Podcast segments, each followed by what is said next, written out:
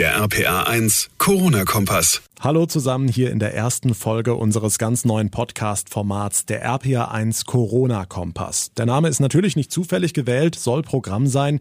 Wo geht die Reise hin in den nächsten Tagen und Wochen? Diese Frage, die wir uns gerade alle stellen. Mein Name ist John Segert, ich bin Moderator und Redakteur bei Radio RPA1 in Ludwigshafen und ich werde euch in diesen Podcast-Folgen mit vielen, vielen Infos füttern, heißt aktuelle Zahlen und Entwicklungen zum Coronavirus, welche Maßnahmen die Politik jetzt verhängt, aber finde ich an der Stelle ganz wichtig. Was bedeutet das alles jetzt für euch, für euer Leben, für eure Liebsten, für die Zukunft? Da werden wir in jeder Ausgabe sehr, sehr interessante Geschichten hören und ich würde mich sehr freuen, wenn ihr mir auch eure Story erzählen würdet. Per Mail, Facebook oder Instagram, ganz egal. Alle Infos dazu findet ihr auf rpa1.de. In dieser Premierenausgabe heute blicken wir zuerst auf die aktuellen Zahlen natürlich aus Deutschland und aus Rheinland-Pfalz, sprechen mit einer Journalistin, die in Wissembourg oder Weißenburg lebt, also direkt an der deutsch-französischen Grenze. Und für sie gilt schon die Ausgangssperre, die für uns Stand heute noch nicht greift.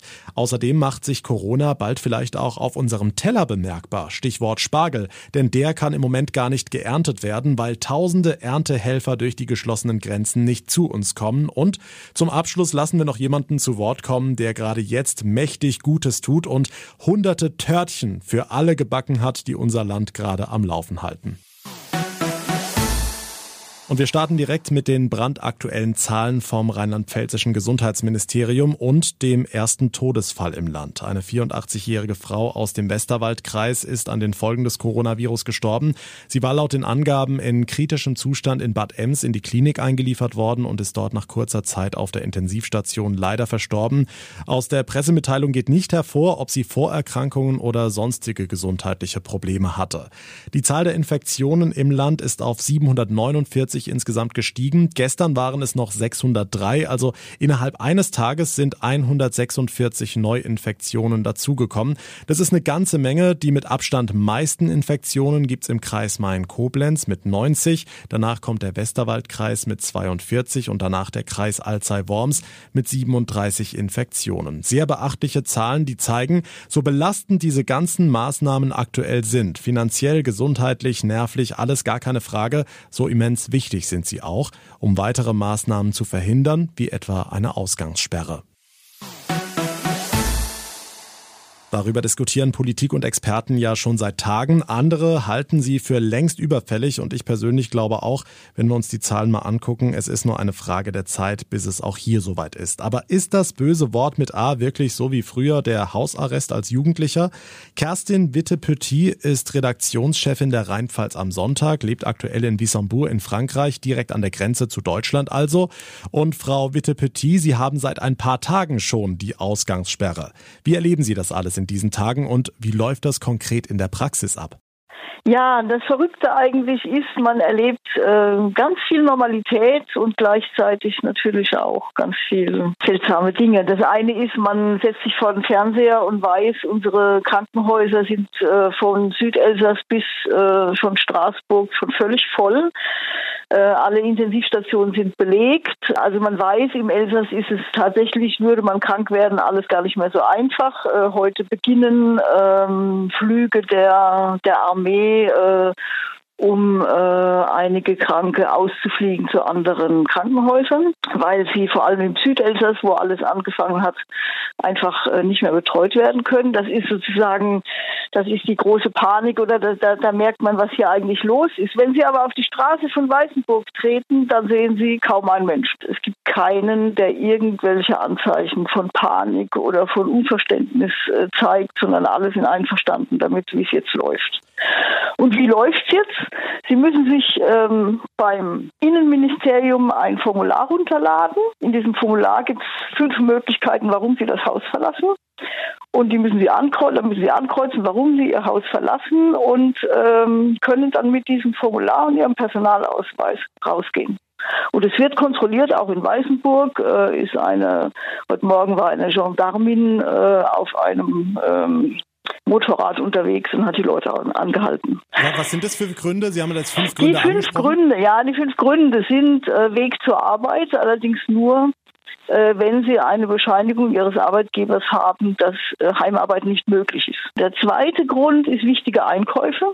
Also das heißt Lebensmittel, Medikamente oder eben auch mal Geld von der Bank abheben. Der dritte Grund ist natürlich ein Arztbesuch. Der vierte Grund sind, sind zwingende familiäre Gründe. Also Sie haben eine Verwandte, die sie regelmäßig besuchen müssen, weil sie gebrechlich ist und Hilfe braucht. Sie sind vielleicht geschieden und müssen ihre Kinder abholen vom geschiedenen Ehepartner, weil sie geteilte äh, Sorge haben. All dieses ist möglich. Und der fünfte Grund ist, sie dürfen auch mal raus. Also kurze Spaziergänge, auch joggen, also auch sporteln ist möglich. Den Hund dürfen sie ausführen. Sie sollen nur sich mit niemandem zusammentun. Also äh, das wird auch streng kontrolliert. Die Leute sollen, sollen alle alleine unterwegs sein. Und wenn jetzt einer auf die Idee käme, er müsste jetzt unbedingt am anderen Ende der, der Stadt joggen, dann geht es auch nicht. Er muss in der Nähe bleiben. Diese fünf Gründe, die machen ja dann doch ein relativ flexibles Leben möglich. Ich muss sagen, es ist wirklich so, ich glaube, da sind wir alle gleich. Also als heute Morgen der, der, der Mülleimer geleert wurde, war das ein schönes Gefühl. Da habe ich einfach mal an all die Müllwerker gedacht und habe gedacht, Mensch, wie schön normal. Oder äh, ich bin heute Morgen tatsächlich Croissants kaufen gegangen. Viele haben gerade beim Bäcker gesagt, ach, ist das schön, irgendwie, solange wir mal ein Croissant haben, ist irgendwie alles in Ordnung. Ne? Jetzt kriegen wir in Deutschland äh, natürlich mit äh, Präsident Macron, der da sagt, äh, wir sind im Krieg. Das hört sich jetzt, ja. wie Sie das schildern, doch relativ entspannt an. Wie erleben Sie diese Äußerung? Was macht diese Äußerung auch mit den Franzosen? Ich glaube, dass diese Äußerung eigentlich eher Ruhe reingebracht hat. Äh, wir, wir haben in Frankreich ein bisschen eine andere, eine andere Politik als in Deutschland. Ähm, Sie wissen, der Präsident ist, ist die wichtigste Person im, äh, in der Politik. Und äh, wenn der Präsident zu den Franzosen spricht, dann tut er das wirklich Auge in Auge im, äh, im Fernsehen und dann hat es einen ganz großen Einfluss. Und der Präsident hat einfach gesagt, wir sind im Krieg gegenüber einem unsichtbaren Feind, nämlich dem Virus. Und hat gleichzeitig gesagt, auch das ist sehr französisch, ähm, aber wir sind Franzosen, wir sind ein großes Volk und wir werden zusammenstehen und wir schaffen das. Also es kam rüber ein entschlossener Präsident, der die Sachen sehr deutlich sagt, aber es kam nicht rüber jemand, der Panik verbreitet. Kerstin Witte-Petit, Redaktionschefin der Rheinpfalz am Sonntag aus Wissembourg. Die Ausgangssperre für uns hier in Deutschland noch Zukunftsmusik, aber es gibt auch jetzt schon eine ganze Stange reale und sehr greifbare Probleme, die wir auch alle unter anderem auf unseren Tellern merken werden. Nein, keine Sorge, die Supermarktregale sind rappelvoll, es ist genug für alle da, außer Spargel. Die Landwirte in Rheinland-Pfalz schlagen Alarm und fragen sich, wie soll ich denn meine ganzen Felder ernten, wenn gerade tausende Erntehelfer an den geschlossenen Grenzen festsitzen. Eines von etlichen Problemen, das im Vorfeld wahrscheinlich niemand auf der Kette hatte. RPA1-Kollege Thomas Stüber, wie sieht die Lösung aus? Ja, das ist eine gute Frage. Die rheinland-pfälzischen Landwirte sind langsam am Verzweifeln, denn die Lage an den Grenzen, vor allem in Rumänien, die wird sich wohl erstmal nicht ändern. Sven Schmitz, Landwirt aus Mainz-Finden. Ich habe jetzt am Sonntag die letzten aus Polen bekommen. Das hat reibungslos funktioniert. Die sind einfach über die Grenze gekommen. Ähm, gestern hieß es äh, von einem Kollegen, dass seine rumänischen Leute vor der österreichischen Grenze stehen und nicht drüber dürfen. Also es ist äh, völlig offen. War es ein Glück, die ersten Schwung äh, aus Polen. Das denke ich, dürfte noch funktionieren mit Arbeitsvertrag und so weiter. Aber Rumänien ist wirklich, wirklich spannend. Das Problem, die Landwirte sind auf die Erntehelfer angewiesen. Sie brauchen die Menschen, die auf dem Feld mit anpacken und zum Beispiel den Spargel stechen, denn der wartet nicht. Am Ende ist das ganz einfache Problem, dass äh, die Ware, sprich jetzt der Spargel, die Erdbeeren, die Süßkirschen, egal, äh, auf dem Acker erntereif sind. Wir haben alles dafür getan, dass wir sie ernten können und dann bleiben sie zum äh, gewissen Teil auf den Äckern hängen oder stehen, weil wir keine Leute haben, die sie ernten. Das ist die ganz große Gefahr. Jetzt gibt's auch viele Stimmen, die sagen, hey, in der Gastronomie sind doch gerade tausende Menschen ohne Job, warum helfen die nicht einfach auf dem Feld? Also mal im Ernst, wäre das eine denkbare, eine ernstzunehmende Alternative? Von der Manpower bestimmt, aber finanziell wird das wohl nicht machbar sein. Stichwort Mindestlohn. Nochmal Sven Schmitz. Das wird nicht funktionieren. Das funktioniert einen Tag und dann äh, sind die alle wieder weg. Es ist eine harte Arbeit und ähm, die will in Deutschland keiner mehr machen. Und da laufen wir auf ein Riesenproblem zu, wenn das wirklich nicht klar gelöst wird, dass die durchkommen. Damit sind die Erntehelfer aus Rumänien gemeint. Sollte es keine Regelung geben, dann geht's für die Landwirte in Rheinland-Pfalz in den kommenden Wochen nicht nur um die Ernte. Da geht's ums Überleben am Ende, ganz klar. Und auch in den nächsten vier Wochen ums Überleben. Tja, und wenn wir uns die Megastaus an den Grenzen angucken, ist da wohl vorerst keine Entspannung in Sicht. Thomas Stüber, vielen Dank. Tja, man hört's an allen Ecken, man weiß gar nicht, wo und wie man zuerst helfen soll in diesen Tagen. Meiner Meinung nach ist aber wichtig, überhaupt mal irgendwo anzufangen, völlig egal wie. Das hat sich auch Christian Fritzen so gedacht. Er ist Chef der Törtchenfabrik in Trier und hat sich für alle, die jetzt gerade mit 300 Prozent und mehr arbeiten, was wirklich sehr Schönes einfallen lassen. Herr Fritzen, was haben Sie gemacht? Wir haben äh, 1300 Törtchen gebacken heute Morgen, haben die in Sechser- und Zehner-Kartons verpackt und dann hat eine Mitarbeiterin, die eine schöne Handschrift hat, hat da drauf geschrieben, wir wollten euch mal Danke sagen und haben die dann verteilt.